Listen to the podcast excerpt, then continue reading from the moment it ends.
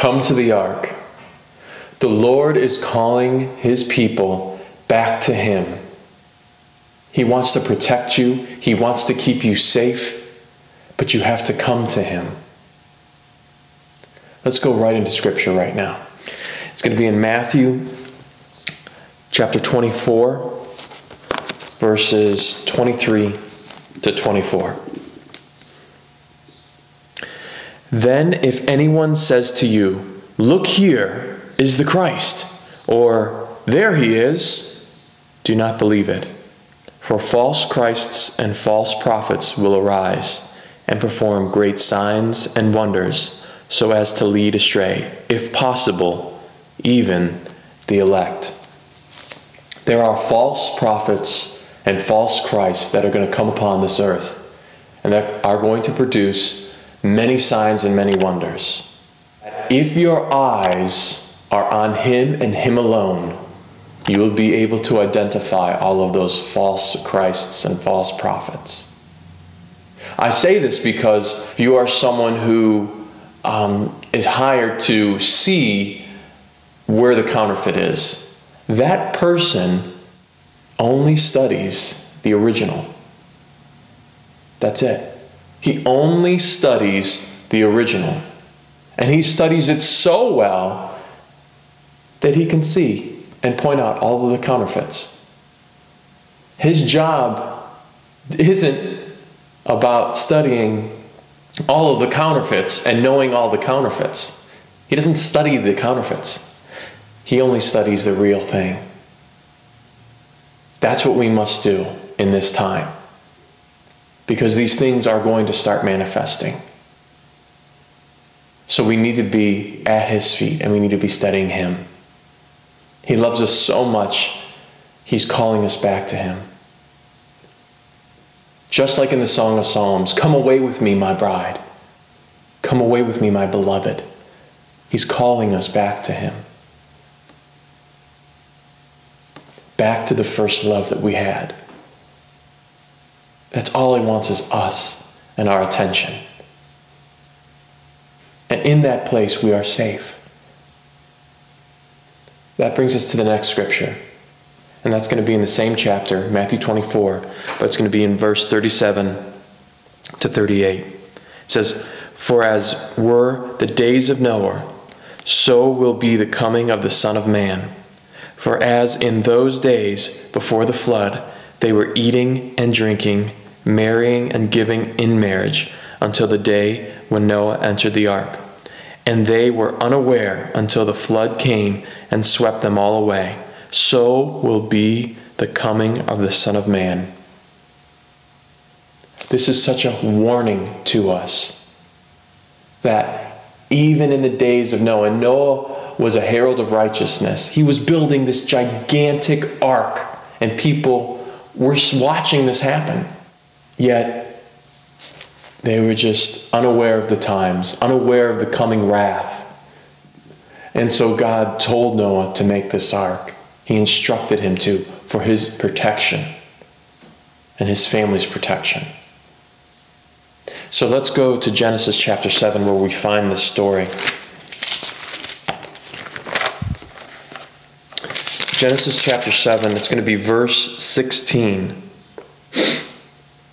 And those that entered, male and female, of all flesh, went in as God had commanded him and the Lord shut him in.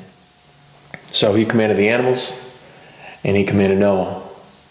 What if we didn't listen to his command? Just like Passover.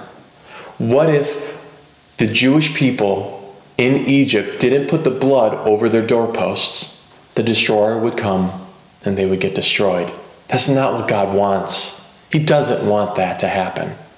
So he's got these commands to help protect you. Now, the Lord shut him in. It was the Lord that closed the door. The ark is a physical picture of a spiritual truth. The ark is God Himself, is Jesus. If we abide in Him and He in us, and we're perfectly one, we will be protected. He wants us to come back to Him. He wants us to stay in Him and abide in Him. And in that place, we will find peace, we will find rest. But please, there are going to be times where it will be chaotic, but we will be at perfect peace because we will know our God and our God will protect us. But we need to know Him. That gets to my last scripture verse. It's actually going to be in Psalms uh, 91, and which has been talked about a lot uh, in, in these past uh, months. In Psalms 91, we're going to start just with the first verse, and we're going to work probably all the way down. I'm just going to read it. He who dwells in the shelter of the Most High will abide in the shadow of the Almighty. I will say to the Lord, my refuge and my fortress, my God, in whom I trust. For he will deliver you from the snare of the fowler and from the deadly pestilence. He will cover you with his pinions, and under his wings you will find refuge. His faithfulness is a shield and a buckler. You will not fear the terror of the night, nor the arrow that flies by day, nor the pestilence that stalks in darkness, nor the destruction that wastes at noonday. A thousand may fall at your side, ten thousand at your right hand, but it will not come near you. You will only look with your eyes and see the recompense of the wicked, because you have made the Lord your dwelling place, the Most High, who is my refuge. No evil shall be allowed to befall you, no plague come near your tent. For he will command his angels concerning you to guard you in all your ways. He wants to protect you. He wants you to come and abide in Him. He wants you to find refuge not in the world, but in Him, and Him alone.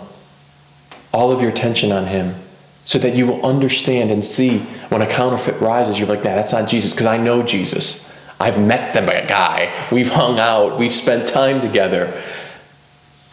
We've had conversations together. That's what prayer is. And we are to pray without ceasing. To know Him is eternal life. We need to know Him. And in that place, we will trust our God. And He will deliver us from the deadly pestilence. All these things are going to fall. A thousand, it says this, a thousand. A thousand may fall at your side, 10,000 at your right hand, but it will not come near you. It will not come near you because you're in Him. That's what Noah, all these people were perishing around him while he was in the ark protected because he listened to the commands of the Lord. He obeyed the voice of the Lord. We will not get through this if we do not know him and if we do not know his voice. He is the only one that's going to guide us. And we need to trust him. He is faithful to his promises. The last thing uh, that came to me is in Psalms 112. And this is very important. Says, The wicked man sees it and is angry. He gnashes his teeth and melts away. The desire of the wicked will perish. The desire of the wicked will perish because everything will perish heavens and earth. The only desire that doesn't is God Himself. If we desire what is eternal and forever, it will not perish. We need to desire Him. All this other stuff is fading away. Rust and moth will destroy. We need to stay in Him. We need to give a, Him our full attention. What we also need to do is keep our eyes on Him at all times, regardless of what's going on around us. I say that because of Lot's wife. With the coming destruction, thousands are falling around you. We need to stay focused on Him. Because Lot's wife looked back. and she turned into a pillar of salt. We need to stay at peace and rest in Him. He is our ark. There is something coming. I do not know what it is. I can say that yes, these are birth pains. And the birth pains are going to get worse and they're going to get closer together. There will be a time of rest. But right now we're in a birth pain.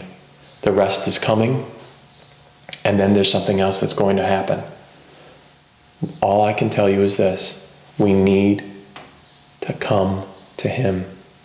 We need to find rest in the ark. He will seal us, He will close the door, He will protect us, but we need to stay inside the ark